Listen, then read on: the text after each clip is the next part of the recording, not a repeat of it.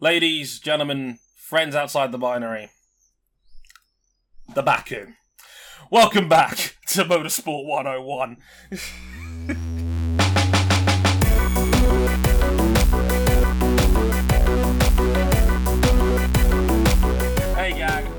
episode 308 of Motorsport 101. I'm your friendly neighborhood host, Dre Harrison, and let me just say on the record that my choice of attire for this week's episode has absolutely nothing to do with one, Yo. the result at Baku this past weekend, or two, the fact I wore a Ferrari shirt last week. Oh, same. Yeah, uh, nothing. This is purely No, actually, It's- I, I really love the synergy here between uh, the two between the two opposing corners of the show. We have the modern and the classic for Team Silverstone. Anyone There's always got, mo- there's always money in nostalgia. There's always money in nostalgia here on this show. And uh, to be fair, me and RJ o- o- we own the exact same T-shirt, and one of us had to change. So um, it's what happens when you show up to these high class events. But uh, hey, gang, Dre here. Good to see you. With me as always, RJ O'Connell. Hello, sir. Yo, anyone got a spare million and a quarter so I can buy that uh, Schumacher car? I, I need a new daily driver. Yeah, Michael Schumacher. I- I- I have $3. Now on sale. Um, probably going to be sold by the time this episode comes out. But yes, Motorsport 101 is here to reaffirm our commitment to hashtag build back greener pink tinted windows. Yes, yes, I'm here for this. I approve of this. I'm gonna rebuild this church brick by painful brick. If because we back, baby. What we want to let the people know that we back up. And uh, it is a glorious time to be a church pastor again. Isn't that right, Ryan King? Oh man. Uh nah, I'm, I'm holding out zero faith. Let's ignore Miguel Oliveira for a second. No faith. Uh Wow. you know, I know I know KTM's kind of had a, a rough start to the year, but I didn't know they hurt that bad. He's he he's denounced the prodigal son, the man that's won them three Grand Prix in the last year and a half. How dare you denounce our, our, our patron dentist son, Miguel Oliveira? King, I'm disappointed in you. Is, is it the Knicks, King? Is that it? Is, is, is that it? yes, yes, it is the Knicks. You know, Dre, uh, given the events of the last week, the only person who's allowed to talk shit in basketball circles right now is RJ. I know. He's, he's the last got- man standing. Look, look, my Hawks fandom is just a bit. Also, also in, in defense of King, you know, if you follow professional wrestling, you will know that Miguel Oliveira is not the dentist who is crowned champion at this point. M- Miguel Oliveira has got a lot of catching up to before he even gets into Britt Baker's stratosphere. yes, Pittsburgh's favorite dentist. Oh, for God's sake. Dirtest. I, did, I, did, I didn't know there was a list, honestly. But uh, here we are. King, Also, how would finally- uh King before we before we introduce Cam, how would uh how would you say dentist in Yinzer? I, I I'm not sure. I'm not sure. Though I, I should point out, congratulations to, to Coach Thibodeau for being recognized by the association as Coach of the Year, and also should've Derrick Rose got one MVP vote. Yes, there there are hundred votes for NBA MVP. Ninety nine are given to members of the media to vote, and one is given by the fans, and the fans voted for Derrick Rose. The fans are a very strange set of people, and I think you should take their rights away. Did they, did they only give did they only give the vote to fans with knee problems? oh my god! I say this as a massive Derrick Oh. Rose fan. I know, I know. I, I don't get it either. But uh, yeah, somehow RJ's the last playoff team standing. Everybody else in here is miserable, and that includes Cam Buckley. Hello, sir. Hi everyone. Uh, you know, I may be miserable about the Celtics, but you know, uh, you know that Nurburgring not really 24 hours because uh, we had a whole lot of fog, and uh, you know, you know, seven seven wins and 15 attempts, and uh, Oh. we sip in that BMW pack.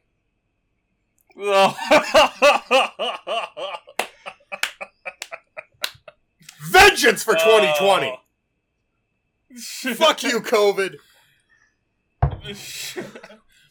my, my my Porsche man is out here literally feeling himself right now as we speak. We have Hennessy. We have. Oh no, no, uh, no. This case, I'm doing a little tribute to uh, supporter of the show, Tony. Got a little Captain Morgan, a little spice rum. Oh, Captain. Captain. No, the, uh, the the Hennessy reserves all got dumped in the river after uh, after the Celtics got annihilated. Ah, that's fair.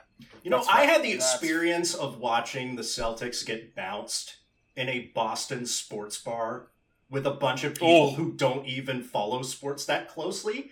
It's just like, Oh. oh, this is going to be an interesting time watching them get sweaty balled out of the playoffs. All I'm saying is the Oh, way the least the Bucks are playing as we speak, uh, the Celtics look pretty good. Yeah, yeah. Respectable. And uh, that, Anyway. that that first drink was celebratory. Now this is one to uh, dull the pain. he's balancing. He's balancing the accounts. You see. Look how Well, tiny well, Joel Embiid drinks some- looked. Joel Joel Look, Embiid looks so tiny. Look, Joel Embiid makes Triple H look tiny. That's my other basketball observation. Dre, what do we Yeah, talk well- about today? Uh, we got a loaded show on us on this one here, folks. We'll be talking Formula One and um, an Azerbaijan Grand Prix that started pretty tame and then suddenly it wasn't. Um, a whole heap of drama in the second half of this one, involving two blo- tyre blowouts, uh, a shock podium for the ages, Sergio Perez winning in Baku, and something called a magic button. No, seriously, it, it, it was called the magic It made all and it made all of very those points magically disappear. I know. Like we'll, we'll we'll talk about Lewis Hamilton's greatest magic trick later on in the show. We'll also talk about MotoGP in Catalonia because uh oh lord. Um I almost feel bad for Miguel Oliveira. He won a Grand Prix and no one talked about it because all the talk was about Fabio Quartararo's chest. No, We're not again, kidding. You're gonna have to listen to the full show. You're gonna listen to the full show for context on this one, but uh let's just say someone's levers exploded and uh, it didn't go down well. Uh, it's a strange one. You'll have to hear us out on this one.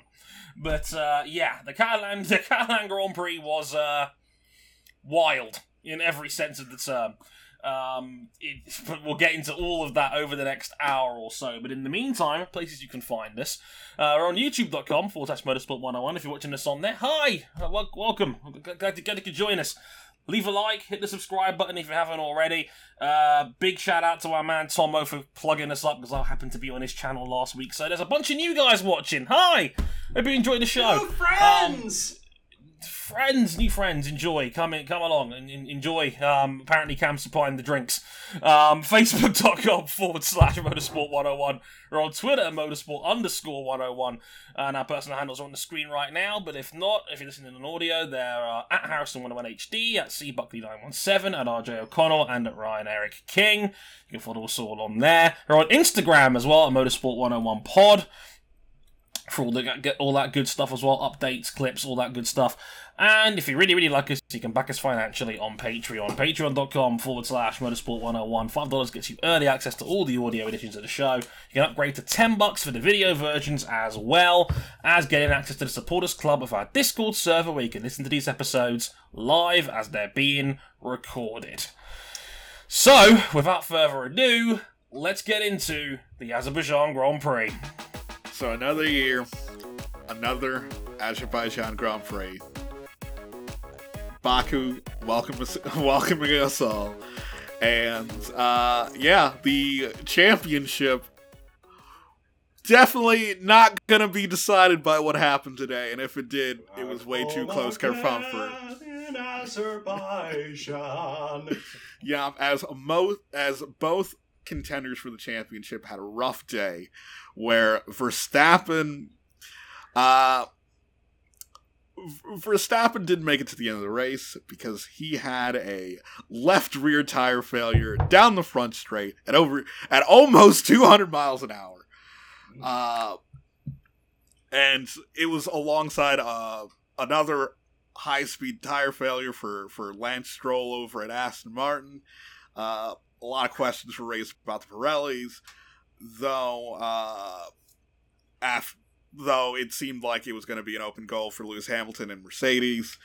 Eh, the race went down to a two lap sprint to the finish with a standing restart, and it seemed like this is Lewis's opportunity for the race. But surprise, surprise, it was rigged from the start. Lining up for the lining up for the restart, Lewis accidentally hit a button on a steering wheel No. that That that is not what happened. Um, he switched that off, and then after the start, he hit it again during the upshift. oh He hit it between the start and going down to turn one. Yeah, and he hit this button, which has been colloquially referred to as the magic button, which drastically shifts the brake bias of the car. Uh, doing so meant that when he tried to dive bomb for the lead in turn one, uh, he locked up instantaneously and then just shot off into the runoff and ended up being the last car running on the road. And but you'd think, oh, maybe the constructors Mercedes will pick up a bunch of points from that. No, Valtteri Bottas was uncompetitive for most of the race and finished 12th. So, who had the worst weekend? Hamilton or Verstappen? I'm gonna I'm gonna take a punt and say yes. I set that one up, didn't I, when I wrote that, right? Um, oh man. Uh, both of them looked like they could potentially win this race the way the, the circumstances throughout the weekend played out. Both of them walk away with a goose egg. Verstappen's. I was gonna. Go, go ahead, Ray. No, I was gonna say I think it's Hamilton. Um, it's one thing for Verstappen to have a freakish tire blowout when he was leading the race. That's obviously a brutal bit of luck. Um, we're st- uh, Pirelli is still looking into the exact reasons why. We'll get into that next. But Hamilton missed an open goal. This He- was, he but people fingered don't talk about it as much. Yeah, like people didn't notice this so much on the restart, but Perez's launch off the grid for the standing restart was awful. Yeah, yeah. Like, Lewis had the lead. was- it was done. Lewis had the lead. L- L- Lewis had it going into turn one. He had the inside line and he had his car alongside. You'd think surely Hamilton would have taken the lead instead. As mentioned, he hit the magic switch. He basically had no rear brakes. He shoots off into the slip road, and Mark Webber is is basically seen cackling like a rooster in the background. if you watched on Channel 4's Let's coverage. put a number on this. Uh, the normal brake bias settings for race conditions for Lewis Hamilton's car 51% to the front. The magic button push this appears to be uh, 86.5% to the front. Ooh, ooh, that's a lot at the front. and uh, this had the predictable effect of basically shutting off his rear brakes and all of his MGUK regen, and he just flew off into the runoff. And Hamilton had an open goal to steal a win in a car that, as we kind of established in Monaco, does not work on street circuits. no, uh, This is a faster street circuit than Monaco is, but Mercedes were not expected to do This well. was- and Hamilton somehow worked his way in position to win. this was weird because we we talk about how Mercedes often gets their bad rounds out of the way early and kind of get into their stride. This was another one of those weekends where Mercedes didn't have a particularly quick car. They went with a very extreme setup for Lewis to try and get him up the grid, and sacrificed Valtteri Bottas as a tow in qualifying to get him P2. Just had him slipstreaming all the way down the front straight. But Red Bull had the quicker car fundamentally this weekend, and it wasn't even close. Hamilton could hang on to Perez's coattails, we'll get to him later, but he couldn't make a move. With Verstappen out and Perez vulnerable due to a, at the time, unforeseen car issue, which helped trigger his poor start, this is one of those weekends where you think, okay, Mercedes didn't have the fastest car, but they're going to walk away with more points because Lewis is the more consistent driver with the more consistent team, and they they win their championships on their worst days. And then Lewis fat fingered it and flew off into the runoff and converted 25 points to zero. It just doesn't happen that often. Yet it's arguably happened two weekends in a row. where Bot- Bottas So was gonna. Two bad Hamilton weekends in a row, and he was lucky to get away with Imola. Yeah, he got away with Imola. Monaco, he was nowhere. Here, he, as far as I'm concerned, put in a champion's drive up to that point, but a very small mistake with catastrophic consequences. And the point I was getting to was last week with, at, at Monaco, it was throwing away points with Bottas with the blown pit stop, the world's longest uh, right front tire change. This week, Finally got it off. Oh my god. And this week it was Lewis making a very uncharacteristic mistake under pressure. Oh, And we haven't really talked about it. and yet, Verstappen No. didn't put a foot wrong. He Mm. was perfect up until the point where his left rear tire decided to clock out early. And colossally, that's Mansell. Mm. Kind of. yeah, jeez, that was a better part of 320 clicks, and uh, luckily he got out and walked away. Very, very lucky on that one. Yeah, Verstappen had a real, ch- for me, Verstappen had a real chance to put some serious damage into that championship lead, another major blow. But eff- effectively, he's got Yeah, away with they one. both He's probably dodged. the net winner here because They it's, both it's, dodged nukes Yeah. from each other. Because it looked like it was going to be big Yeah, points for Red Bull, and then big points for Mercedes, and then no points for either of the two championship contenders. Nobody wins. well, Verstappen wins because it's one less round for Hamilton to make up the points. Yeah, but it's one. that- like that's what you got to but look it's at it one as. more where Red Bull cleanly had a quicker car. Yeah, that's that's also true. But even in this case, a zero is still a positive in this case because right now Mercs are clearly on the back foot. That's how I look at it anyway. It's a weird thing Um, to say, isn't it? Sometimes sometimes no news is good news. And uh, yeah, in terms of the constructors, it's still a Oh, it's good news for Red for Bull. Red Bull because they still left. Oh, th- th- they still left plus twenty five on Mercedes, which is massive. More on that later. um, for, t- for for two weekends in a row. No, like I said, if if if well, the worst part about it was I don't know if you listened to the radio messages, but then Hamilton was in his car telling the boys, "It's a marathon, boys. It's not a sprint. It's a marathon. It's not a sprint." Yeets it into turn one. it's I just, it- it's one of those things. I'm not gonna I'm not gonna beat him up over it. It's just no. Lewis Lewis will often make him mis- he will make his mistakes usually when there's so little pressure that he kind of disengages. This was just Yeah. a, a very very small thing that blew up in his face. It happens. That's the that's the beauty and the horror of F1 sometimes, I suppose, right? So I you know, we talk about every marginal gain being important and a very, very marginal mistake that, you know, you would never think about in a million years cost a man a Grand Prix win. Uh, and a critical one. Uh, that one that would have put him back in the lead of the Drivers' Championship comfortably. Yeah, would have been a massive swing, and instead Verstappen's got gotten out of jail free essentially.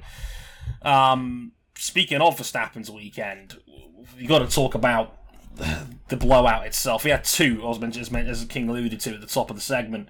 Lance Stroll and Max Verstappen, very almost carbon copy Yeah. incidents. Left left rear just explodes at the better part of two, 200 miles an hour. Um, both on Baku's front straight. Pirelli are investigating this as we go. They also found a cut on the left rear of Hamilton's tyre as well. Um, how much, for guys, do you think Pirelli has to answer for for this one? Because face value, it's not a good look for them at all. Yeah, it's it. It looks like it looks like the popular theory is that Pirelli just hires nothing but people who don't know how to make tires as part of some long, elaborate, sick joke on the motorsport community. Yeah. Per- Pirelli's initial findings, they feel that it's most likely debris, but again, they they're investigating. We know this. it wasn't. We know it wasn't quote excessive wear because there was still tread on the tires. There was still tread depth. It didn't. It wasn't that they wore to the Oh, yeah. canvas. My concern, and me, a armchair expert who doesn't really know much of anything, um, I've watched a lot of racing and a lot of different series, and it concerns me that, in rather than just a puncture, these were two outright delaminations where the carcass separates from the sidewall basically instantly and launches the car into the wall. That's And for Verstappen's case, he had a, like a re- he missed a really awkward hit against the yeah, that like could have been that could have been a in horrendous the wall. crash. Um, thankfully, Ooh. just Mm. nosed it in. No major harm done to either driver. And we get a good meme out of it too, with Verstappen kicking his car and experience Azerbaijan in the background, which that's Oh, pretty much the God. picture of this race. If it is debris, fair enough. Debris cuts down tires. It's how tires work. It concerns me that the tires failed so completely structurally that they just launched the car straight into a wall.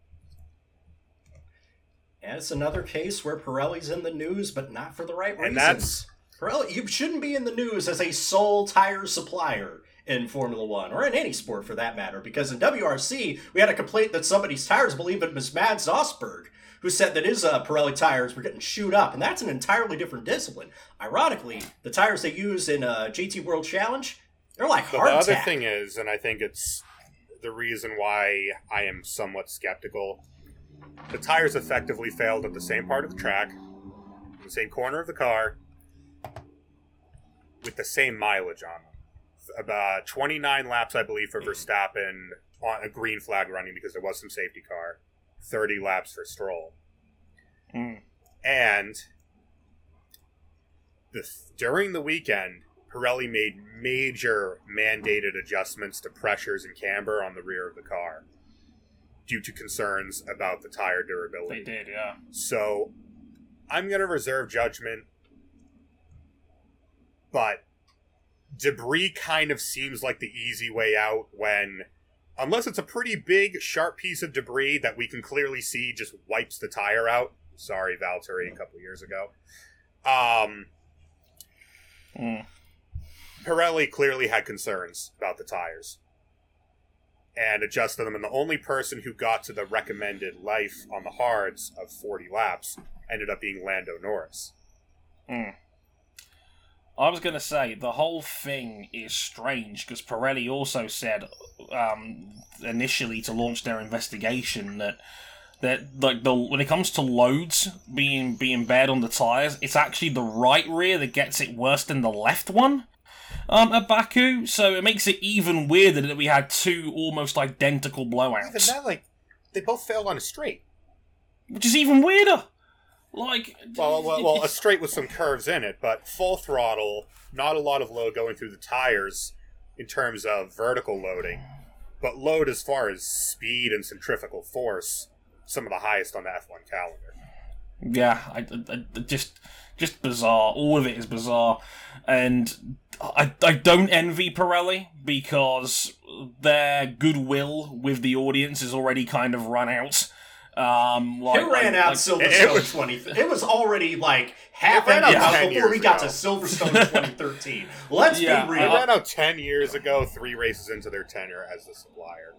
Yeah, and like when Pirelli made their thread explaining what was going to happen, a very prominent uh, fellow YouTuber and podcast host was like, "Or you could just admit there was a problem with the tire," and I'm just like, "Oh, here we go," because it's just like people don't buy Pirelli shit anymore because that tweet got over three thousand likes, and I was just like, I just rolled my eyes because. Pirelli are never going to win that fight. There was with exactly the audience one good chirp from the Peanut Gallery, and that was Alex Palou's tweet whatever you drive, drive a Firestone. He is, he is looking up at the sky and screaming at the racing gods to give him a tire failure later this year. mm. Oh dear, it's it's it's It's, Yeah, that it's was a just good not a good look. Well, a- Any time that you're dri- that you have a driver out in the lead of a race and they are launched into a high speed crash through no fault of their own, people aren't going to be Mm. happy about it. Yeah, they would have been. They would have. not. They would have been even more unhappy had Hamilton gone up, had gone out and then win this race. Because, like, yeah, that sucks. Oh, God, that you you have the two two- tire failures, but if It's one of the them causes vicious- major, Hateful fan Championship bases shaking hands. oh god. A, a common goal, a mutual disdain of Pirelli. It's like, oh, that, that that's you, you don't want that. That's like that's like that's like an evil version of the Mega Powers colliding. You don't want that shit. Um, The one uh, tire. Speaking of you don't, yeah. uh, I was like, speaking of you don't want that shit. And I want to go to King first this one because he, he's got a long history of judging Valtteri Bottas on this Oh, podcast. Um, oh dear. Um, another one that was quite quickly pointed out on the internet was Valtteri Bottas's very, very uncompetitive day and finishing in 12th. And also the clip that went viral from F1 TV of him falling down the order on that final restart and dropping out. No, that was at the start of the race. Was the start of the race? Okay, my, my yeah, just he lost. I think it was like four places in six corners. It was brutal to watch. Um, King, how much of that was of that blowback was justified? Because on the face of it, 12th for Bottas is ugly. Yeah, when when you're in the reigning constructors winning car and you're not even scoring points. Like I'd take any points at this point. Like when you're not taking any points home, it's not good. It's not good. We'll, we'll, we'll get to it uh, with, with, with our next subject for uh, another number two driver in a top team. Valtteri Bottas is now costing Mercedes the World Constructors Championship.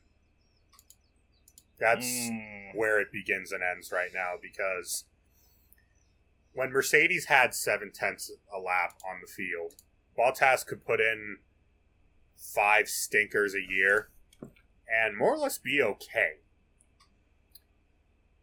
Now, when he's that far off of Lewis, he's in the midfield and he can't overtake. And someone had raised the point they were running different setups this weekend to try and just throw anything to the wall and see what stuck to wake the W12 up around here. Why do you think they used Bottas as a sacrificial lamb in qualifying? Because they knew oh. Lewis was their only shot. And it set him up for an awful an awful race. He was even worse when he was very timid on lap one. Mm. And to cap it all off, a day that looked like he was going to be scoring fringe points at best was then destroyed when he pitted right after Verstappen had crashed due to his tire failure, only for them to throw a red flag for everyone to change their tires, Yeah, which cost him any Could- track position he could have had. saved him. And it's just, it's a bad look when Lewis can cope with extreme setups because he's just that damn talented. He can he can run a setup on a car that Valtteri just can't. Lewis can It's got me it. thinking, like, man, I miss, I miss Because- Williams Valtteri. inherently right now the Mercedes is it's not slow. What's been claimed from it this year is its operating window. The, the, nigh on infinite operating window that its two predecessors had. Now it's a temperamental car. It has trouble getting heat into its tires. It has fundamental rear stability problems, but it's still brutally quick if you can get a handle on it. Valtteri just can't right now. I, I, I, I said this on my Substack page earlier in the week, and I'll repeat what I said there. A, a, a part of me feels sorry for him, and a part of me feels sorry for him because narratives can change so quickly in this sport. And I mentioned three rounds ago after Catalunya, he was plus 15 on Sergio Perez, and that was fine in the grand scheme of things. That's not a problem. That's Bottas holding up his end of the deal on the constructor standpoint. What's happened since then? A dodgy wheel nut in a race where Perez climbed from ninth to Which fourth. wasn't his fault. And now- Let's make uh, that clear. Again, not hi- not his fault. To make that clear, not really. I mean, you'd have to be ultra harsh to pin any of that on Hi, him Toto. and then and then a massive and then a massive swing in Baku where he was uncompetitive, and of course Sergio Perez wins his first race for Red Bull, and two rounds later he's minus twenty two to Sergio Perez. Oh, it's man. It doesn't tell the full story, and and again like people will read the scoreboard and go, well Bottas has been terrible. Well Bottas was fine until two rounds ago, and it's it's the nature of his two bad rounds for the year were two rounds where he was actually needed and it couldn't have gone worse around him if it looked it couldn't have looked worse if it tried. No. Imola, he was uncompetitive and was about to be passed by George Russell, and if anything, got a reprieve from people because Russell accidentally T-boned him. And then now at this race, he was uncompetitive. And of course, Perez wins, and now the scoreboard looks horribly against him. But the And, problem is, he doesn't even need Monaco. to be. He Yeah. doesn't need to be Nico Rosberg, right? And he's not going to be. No, he doesn't. But No. he's not even being Eddie Irvine. He's not even being Mark Webber. He needs No. he needs to be mid-table points at a minimum. Because if Perez has a, has acclimated to the Red Bull and two two tracks where you need confidence in your car, Perez has looked the best he has so far. If this is the Mm. trend going forward, Mercedes is screwed.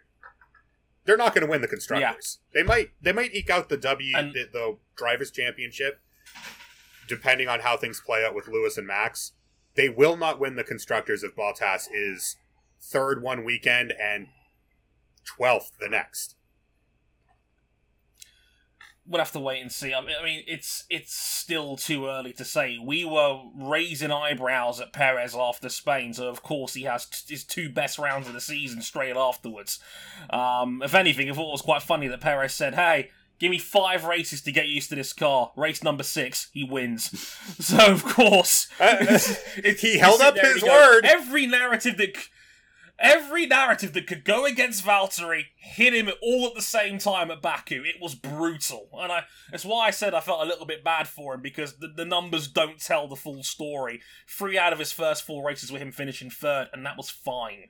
And that's why I said I think the net, the pass score for Valtteri is now second, and I don't think he's capable of that in the context of the field right now. RJ, yeah.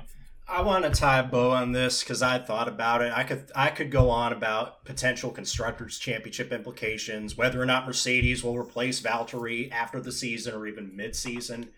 And then I listened to the latest episode of Shutdown Fullcast, and Spencer Hall put it perfectly. Terry Boat Terry Boat Ass. He's just vibing. He's just out for a leisurely cruise. And then what happened? He finishes ahead of Lewis's Hamilton. He finishes ahead of Max Verstappen. The moral of the story here: never try. It's it's a lesson. It's a lesson and a virtue that can be bestowed upon us all. I'll drink to that. I'll drink to that indeed. Speaking of drinking, which I somehow didn't take up um, after this result, um, should we talk about the, the positive side of the weekend and that podium? We shall. Good idea. Good idea. Um, so, in case you didn't get the news already, Sergio Perez won. You may have seen that. Um, it was uh, a wild one. Took full advantage of a fallen teammate and a struggling Hamilton to take his first win in Red Bull Purple. Um, yeah, the first man to actually win under two different manufacturers in this era. Believe That's it or incredible. not, it's- it's got- a, a man who was winless eight rounds ago. Because of course. it's, it's, it's- this sport doesn't make any sense sometimes, but uh, oh man, it- crazy, crazy stuff. But behind that, Se- Sebastian Vettel Oh! to second. Rebuild Yeah! the shirt. Podium in the back. oh, it was beautiful. Well, more on that in a second. But also, we had Pierre Gasly as well finish third for Alpha Tauri, their best result of the year so far, holding off Charles Leclerc in a crippled Alpha Tauri at the end of the Grand Prix to take the to take the podium finish. Um, it was an incredible finish. It was a incredible bit of drama. The drivers seemed to like it actually. If Fernando Alonso quite jokingly said, and this is a man who gained four places on the final two laps to finish in sixth from tenth on the standing restart, said, "quote We need to think about many two lap races, twenty-five two lap races, or something like that on Sunday." Oh, old man Nando still got it off the line, most definitely. Um, and quote, everybody goes for everything and tries to make up as many positions as they can in a very short time. I didn't see the replay of the last two laps, but I must say on my side, it was it was very intense. I really enjoyed it. Hopefully, in the future, they will do the same. How friggin' hype All was that hype. podium, fellas? My word!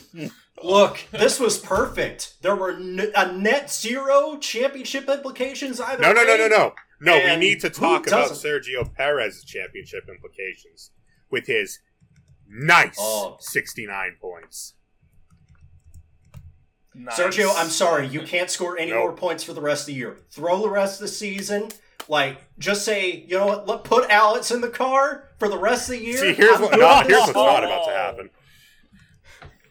Dude, Sergio Perez could have been run out of Formula One at the end of his one terrible year at McLaren. Like, there was talk that he could be shuffled off to IndyCar after just three seasons at F1. And now in year 11, he's a two time Grand Prix winner, and he's a Red Bull winner in just his sixth race with the team.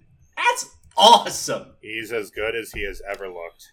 Like, I, And he didn't just inherit this win either, although he did. He was on, despite a somewhat of a subpar uh, qualifying because of how the red flags worked out. He had the pace.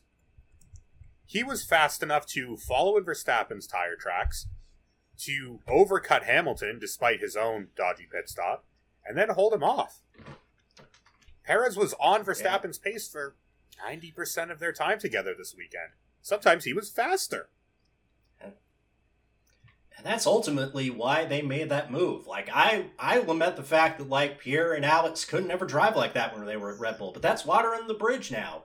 And in one case, like, hey, it didn't work out all. It's not not all too bad for Pierre at that other team. We'll get to in a bit, but man, Sergio Perez is is really really impressing with Red Bull now. I'm I'm so happy that he's finally a competitor. He's got more wins than the brothers Rodriguez in Formula One, which surprises me. And uh, first, yeah. first yeah. Red Bull winner that wasn't uh, Max Verstappen since 2018. Daniel Ricciardo, Monaco. Good old Danny Dear Rick. God. oh. The, the, another time where a, a guy won having to nurse a crippled car. Oh, oh, yeah, and did this. Amazing. Did The this with a parallels are just hydraulic issue, which was slowly killing his car. It's why he had a poor restart. They were scared that working the power steering too much, which is hydraulic on these cars, would uh, cause a pressure loss and Mm. have them to retire the car. Although, uh, They told him to stop the car on the first corner of the cooldown lap. If that race had been one lap one lap shorter, it may have set up victory for the second And uh, place. side man. note, thank goodness Perez didn't jump Hamilton at that restart because if he's ahead going into turn one and Hamilton still hits that button, oh dear God! Mm. Oh no, no, no. a repeat of another 2018 moment Oh, uh, no. involving a Red Bull. Dre, You don't want that. Uh, The floor is uh, but yours. No, but. mm. This time. Let's fucking go! Yes! Come We're on, on that son. crack again. Oh, like I, I, I- described it on Discord the night after the Grand Prix, and I said to, to the guys that were listening in, in on our on our supporters club, I said, Do "You ever remember the days of, of the UFC when Chuck Liddell would win and he would just go arms out like this, running backwards over the cage? That was me in my bookies because I was watching the race at work, and I literally screamed at the top of my lungs, "Let's fucking go!" Um, on my on the phone to my brother, who is also a Sebastian Vettel fan in the background. It was glorious. It was Rebuild this church! Put some glorious. respect And- on this church! Oh, I, honestly, it was just like, as a Vettel fan, of course, the last two years have been tricky to say the least. Um, had to ask serious questions about the man's ability, about what he was doing in that Ferrari camp, and you know, it's it's not been a great time. At, um, and and the last two rounds, I mean, he drove superbly at Monaco, was driver of the day there. Um, you know, was, was excellent there, and then this. This No. didn't feel like a fluke. No, he earned the that second shenanigans- place. He Before clawed the his way up he was field. going to be P4. Yeah. Yeah, he was running fourth on merit. He was running the leader's pace on his alternate strategy. Of course, his tyres are a little bit fresher than everyone else. That's because he went It was long on the fantastic. soft stint at the start. a He went 17 first laps on the softs. We know More than Vettel's great on anybody his else. tires, and Yeah, and I, he I, wielded that to. He looked like Sebastian Vettel. He looked like He Yeah. looked like the Sebastian Vettel of old. He looked like the Sebastian Vettel that 10 years ago, nobody could stand this dude. But now, in the twilight of his career, with a plucky underdog British manufacturer securing their first ever Formula One podium, or their first since, you know, that time Racing Point scored their last podium. Look, uh, this this is a Team They Silverstone that dude. looked more like last year's Team Silverstone. Because Stroll was on for a good result before his inevitable Mm. tire failure. But uh, this looked like the Sebastian Vettel that is that it was all right, is yeah. the tire whisperer, the relentless driver that we saw smash out four world championships on everyone's head. He looks comfortable in the car. Car car still isn't oh My God. particularly fast, but just give Vettel something that he is comfortable in. And there's really there there's maybe one person on planet Earth who's faster. And even just his swagger when he got out of the car, he looks happy. He looks comfortable. He looks like he's enjoying Formula One, Looks- which is more than I think we've been able to say That in the last really coming two and a back half in. years. The hairline's coming back in too. I'm sure of it. It was after in, pre- it in I- I like preseason how, uh, testing. I like how post race, um, in, in the pit lane, he, he looked over at Binotto and yelled, "Grazie, go off, my son, go off." Man, I'll tell you what. Beautiful. Some it was asked in preseason testing. Has Sebastian Vettel actually forgotten how to drive fast? I'll tell you, reader. Ooh. No. No, he has Oh, not forgotten. awesome. He never. I don't think he forgot how to drive fast. He certainly is shitting and forgot how to drive clever. And I'll tell you No, this: that, uh, he's got that particular- moving. That that particular Jalopnik rider is currently having a bad opinion about something else. getting post, getting roasted is getting posted. Thanks, Machiavelli. Beautiful. Beautiful.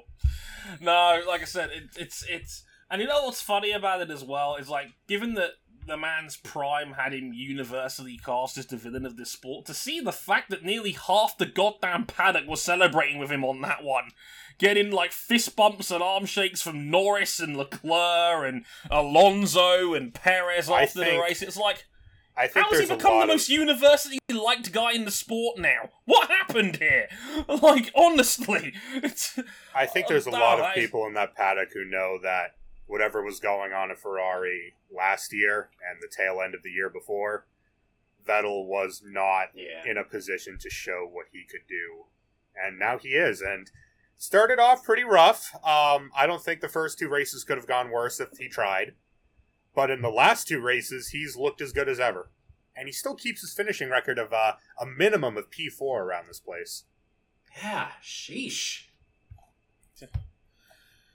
Oh, one one more. I mean, we got to talk a little bit about Gasly as well here. I mean, Oh, again, man was nursing a power unit problem the entire second half of the race, and yet again, Pierre Gasly finds a way to get on the podium for the. It's the third season in a row Gasly has gotten on a on a podium in a car that had no business being there.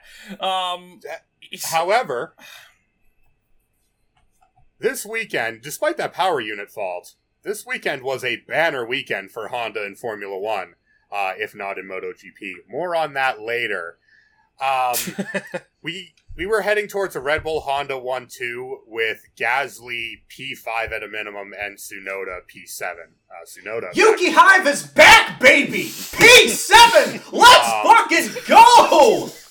banner day for Honda, who are still on their starting power units. All the Mercedes and Ferraris have changed. Mm, mm. But going down the, the main straight with a lap to go, Leclerc slipstreams and passes Gasly. Gasly gets back into a slipstream and drag races him down into turn one.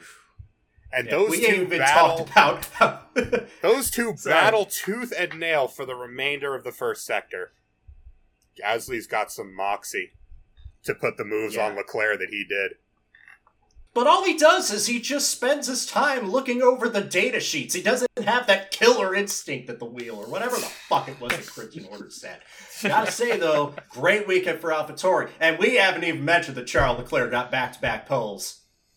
Although yeah, and his Fer- his Ferrari teammate had helped influence a red flag to claim it.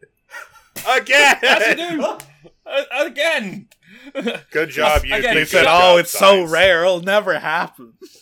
Next Like- weekend, good One- job, King. Once again, once again, I have been owned by Ryan King on, on this show because last week I said it's so impossible that there's no way this will happen again.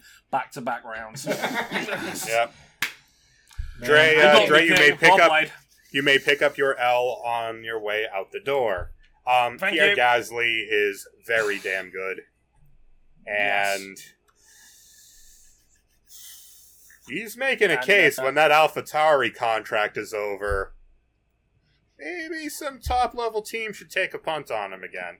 Which is funny as well, though, because Alpha, like Helmut Marko admitted, he's got a two-year option on Gasly at the end of the season. He sent it to the German press yesterday. Mm, Well, they can they can always just start throwing more money at AlphaTauri. yeah. Why not have three Red Bulls up at the front? Why not? Why not? It's, you know, it's not a bad idea. Also, before we get out of here for the F1 section, I've got to ask as well: Did we like the two-lap sprint finish? It was a very, it was very NASCAR. It was very green-white checkers, um, and whatnot. I And we wouldn't talked. have been bothered if they just decided to end this race under safety car.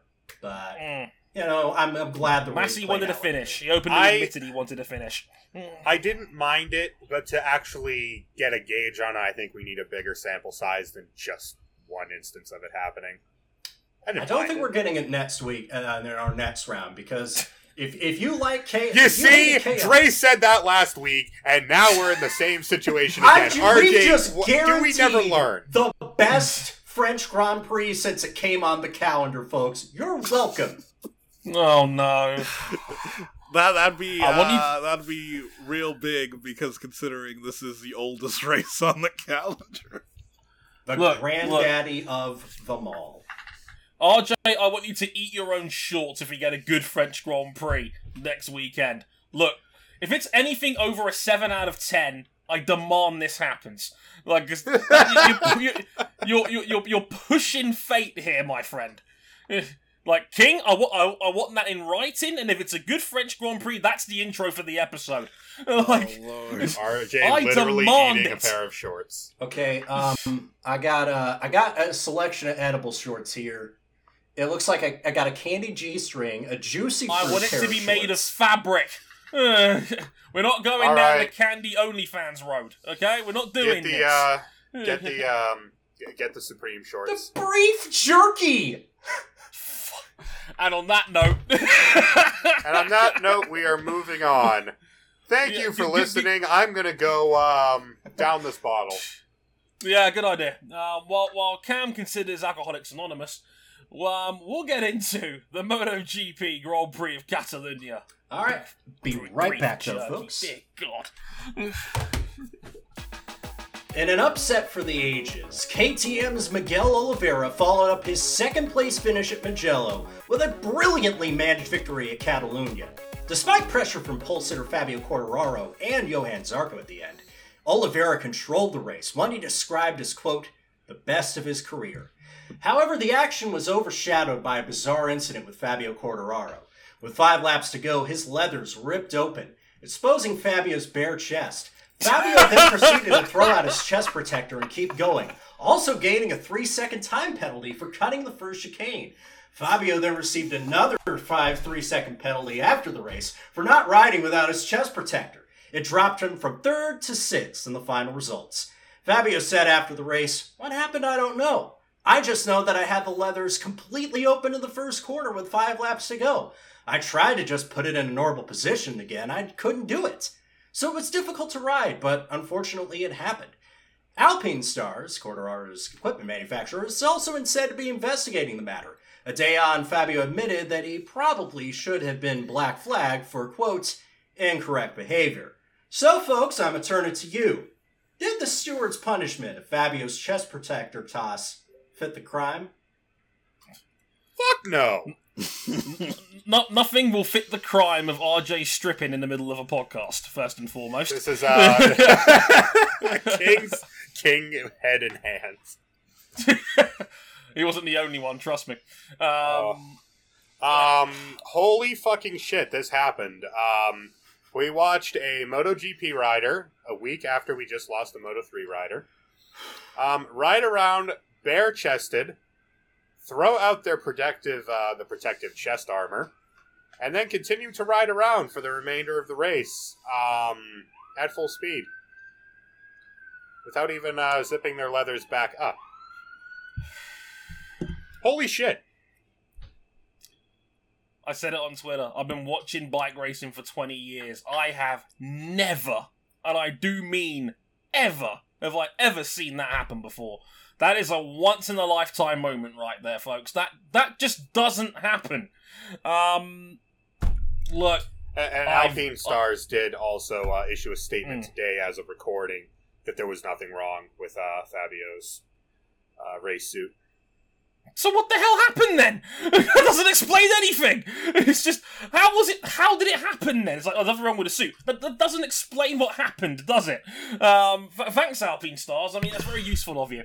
Well, they they weren't trying to explain what happened. They were just trying to say, yeah, it wasn't us, wasn't us. Don't know what happened, wasn't us. Blame, blame someone else. The blame We're just potato is thrown in this corner. Now it's in this corner. Now it's in the other corner. No, Fabio was just trying to appeal to all the people out there that were watching for the eye candy. Um, no, look, I, I said it on Twitter. I'll say it again. He should have been parked. There is, there is no doubt in my mind about this. This was extremely dangerous. Um, all jokes aside. Um, there you may not have seen the race. Those who may not have seen it, there was a moment where he did, where, he- where RJ talks about where he cut the chicane. He lost the front of the bike. He very nearly crashed while trying to adjust his levers. If he lands chest first, that track is turning him into a cheese grater. Yeah. I I- if Fabio goes Oh. down chest first, he dies. That's where it begins and ends for me. yeah, it's it's it's a horrendous potential disaster, and not even did he try to fix it, and, and obviously tried to continue. He was still fighting Jack Miller for a spot on the podium in the last four laps of that race. That was an I wonder what was going through. Jack Miller's mind too. It's just like, hey, dude, dude, your your your jacket. Why are you fighting me so much? Apparently, Miller was like, "I'm not fighting him that hard because I know he's getting punished for cutting the chicane," which he was. Yeah. Um, They were told before the weekend, if you cut the chicane and don't drop a second of time, you will be hit with a three-second penalty, and that's exactly what happened. Um, so Miller knew. So he, he was like, "I'm not going to fight him that hard because I know I'm getting the third anyway."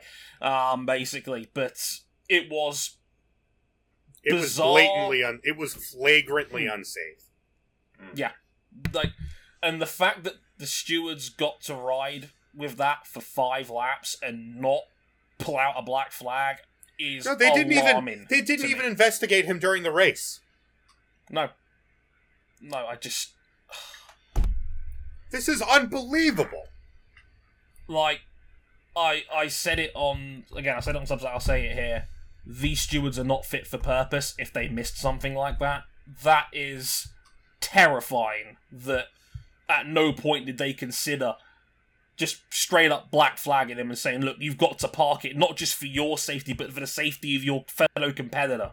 It's not safe for you to be on a motorcycle track bare chested." That just goes without saying. The fact they threw him a token three second time penalty after the race for it doesn't solve that fact. It's pointless. It And, doesn't and- change and that response, anything. that, that that viewpoint from us was universal. Everyone in the media said he should have been black flagged. All of his fellow competitors said he should have been black flagged. He himself the next day said, "Yeah, I probably should have been black flagged." Although since then he's now taken the approach of, "Oh well, if you were riding with your leathers open, you wouldn't want to be black flagged either." I'm like, it's a fla- it- No shit. It's, it's a flagrant safety issue. We just lost Jason a week ago. Yeah. Mm. Through a, a- type of crash that is fairly unavoidable when it does happen. When when a crash plays out the way it did with Jason, usually it's the worst. Yeah. This was and we, avoidable. and just hours ago, we saw Ayumu Sasaki get clipped in the head, and thank goodness he's okay with only with only a concussion and a broken orbital bone. Yeah. Um, potentially more on that later. But it's just we wouldn't continue racing if there was an inherent safety fault with the track that we could easily rectify. Yeah. So why was We had to run the shitty chicane that nobody likes after Luis Salom passed away at this very track. Yeah. why Hmm. why did we allow a rider to compete for 5 laps with their safety equipment ineffective? No longer if he goes He down tossed it. if if if he goes down assume the worst. Yeah. And he nearly did. That's what made it even nearly- more scary. He nearly did go down, and the, the first thing we saw was the video replay of him literally chucking his chest protector away. I'm just like, what is going on here? Oh, it, it was it was terrifying to watch in real time as it was going on because again, this has never this has never happened before, and seeing it as it happens was just utterly terrifying. And yeah, like just like I, I can only echo what Cam is saying. He should have been parked immediately, and the stewards need their heads wobbling. Seriously, that is that is Uh, literally and this- your job to to ensure the safety of your of, of the riders, and you've failed at, Exactly. your- at that job if you are letting Fabio ride with that chest exposed like that. Yeah. You were like.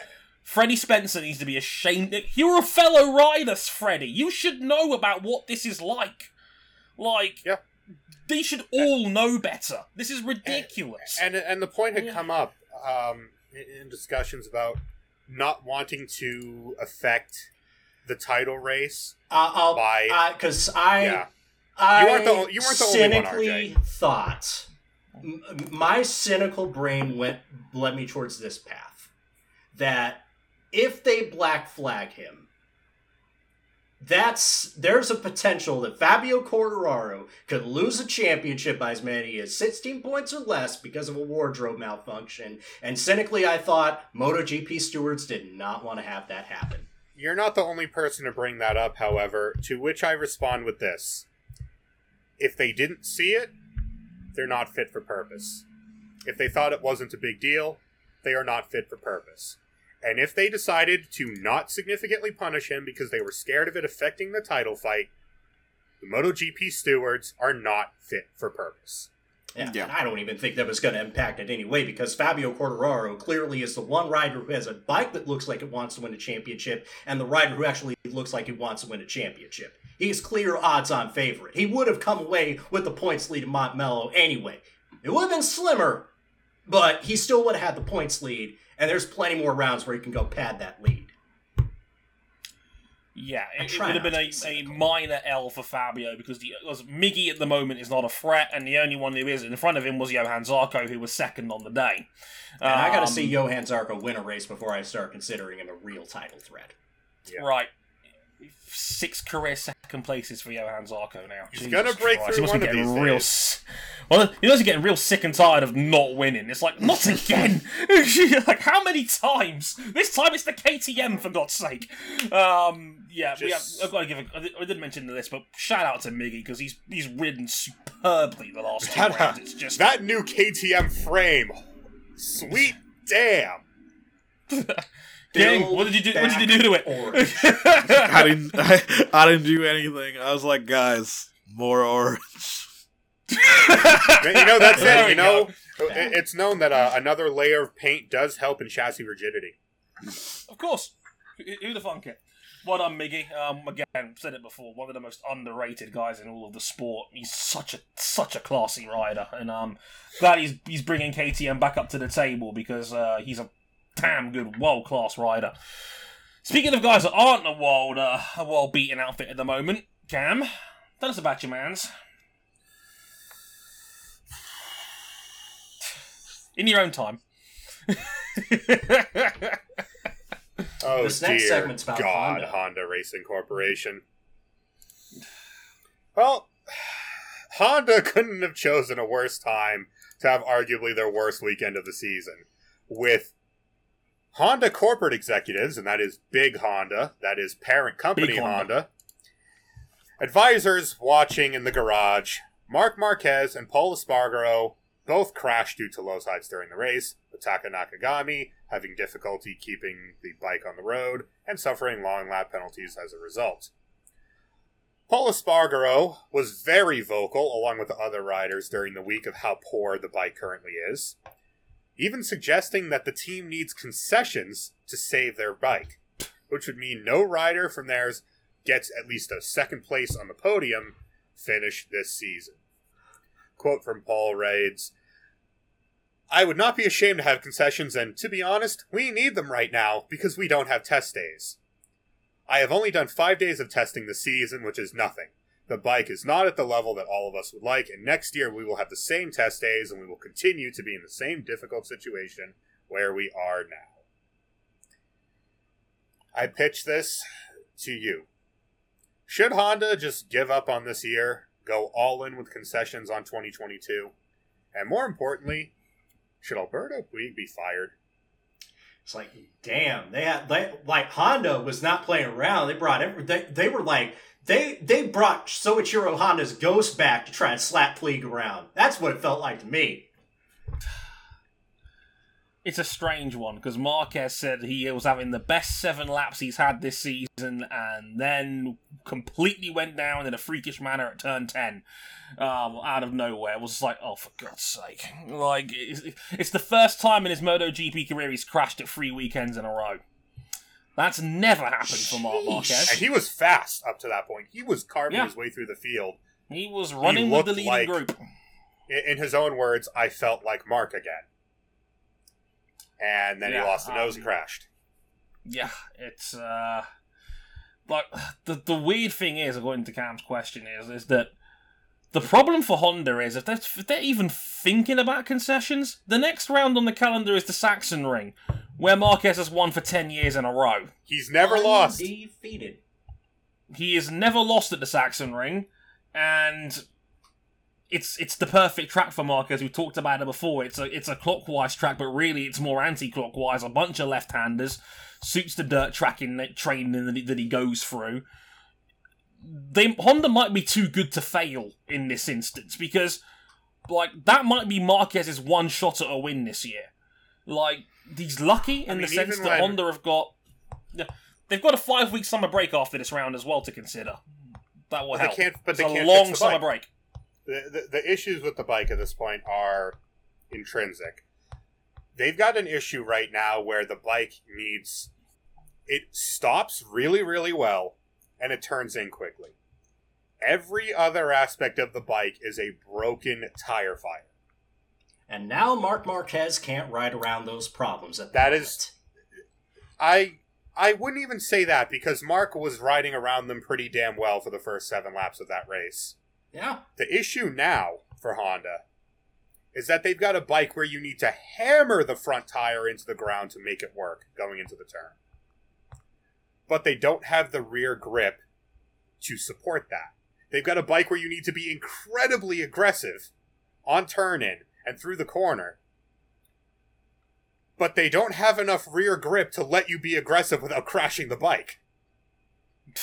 So the bike good? can't be ridden in the way that needs to be ridden to be fast. Marc is It's a vicious trying circle. to tie the thing in knots, trying to make it work, and he tips it into a turn on the brakes, his typical Marquez style of beating the front tire into the ground. The rear wobbles, he catches it, the front goes down. And unlike in the past, it's not one of those. It's not a slide you can see coming. It's not a slide that Marc could traditionally save in the past. You know what I think Honda should do? I think they should put some spider tack on the rear wheels just as, just to get that extra grip. I, thi- I think they should If turn it works for Gerrit Cole, it's good enough for everybody. But uh, and, and their point is, is that there's no way to make major changes with the bike, and we, by all accounts, they are making a total architecture change for next year, moving the engine around, new fairing, new aero, new everything. yeah, But they, they tested the bike on the day afterwards in, in the test, and Marquez did 79 laps. but that was day, merely which this year's bike modified to kind of mimic what next year's might be. But Mm.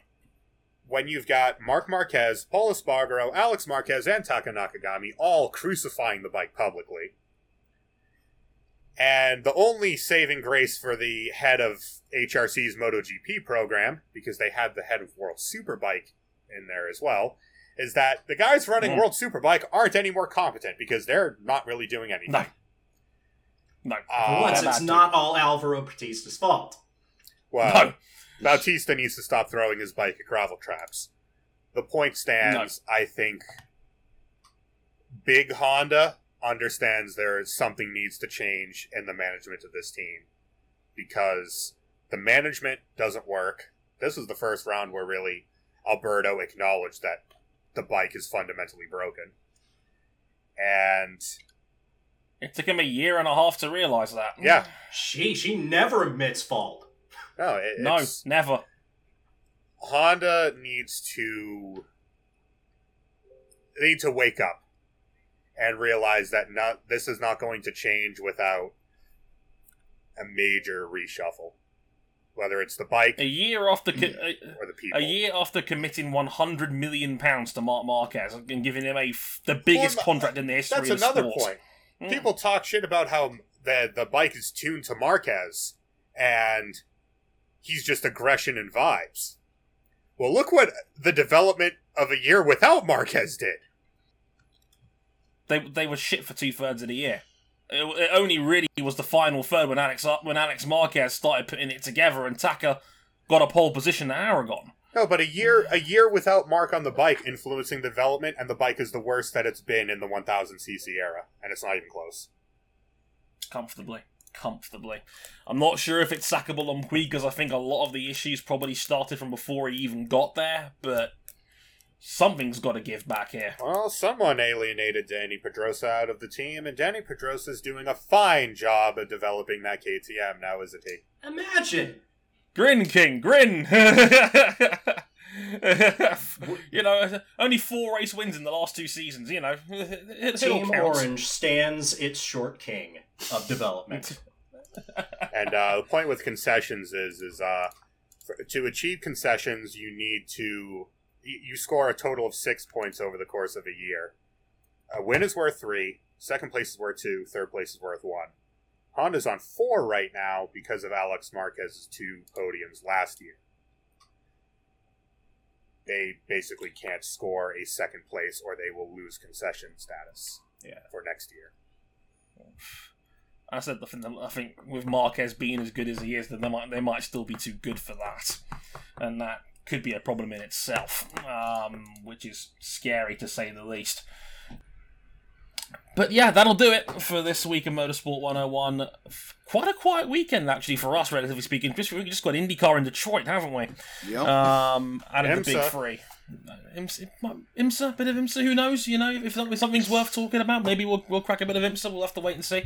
Oh, believe me, I wanted to talk about the N24, but it ended up not being the N24. Yeah, it was like the N4. but uh, Kevin uh, Estre's a god. he is indeed. But uh, yeah, beautiful stuff there, and obviously beautiful tribute to Sabine as well. If you if you got a chance to see that as well, go out of your way to Yeah, see it. That her, was uh, awesome. Her name was on that roof for the Manthey car that won. Indeed, beautiful stuff. Right, like I said, next week we'll talk about IndyCars. Bound to be exciting duel in Detroit. Keep an eye on Alex Palou as well. He'll be starting that with a six-place grid penalty for race one, which is bound to be interesting as well. Early engine change, believe it or not, so that rule's coming into play. So that should be interesting for the championship leader. But in the meantime, basically, you can find us one more time. We're on youtube.com forward slash motorsport 101. Um, we're on facebook.com forward slash motorsport 101. We're on OnlyFans at onlyfans.com forward slash RJ O'Connell after that performance earlier. れや。we're on twitter.com forward slash motorsport underscore 101. If you follow our personal handles, you can at Harrison101HD, at C Buckley917 with a bottle, um, at RJ O'Connell, and at Ryan Eric King. And you're on Instagram at Motorsport 101 Pod. And if you really like us, you can back us financially on Patreon, patreon.com forward slash motorsport 101. $5 gets you early access to all of the audio shows we do. You can upgrade to 10 for the video version and access to the supporters club, our Discord server, where you can listen to these episodes live as they're being recorded. Thank you very much for watching. We'll be back next week. I'm now going to go off and celebrate with a bucket of ice cream because Aston Martin's back, baby. Until then, I've been Dre Harrison. They've been They Cam ever Buckley, really Ryan King, and RJ O'Connell. Until next time, sayonara. Later, y'all. Bye. You're going to force me to drink more.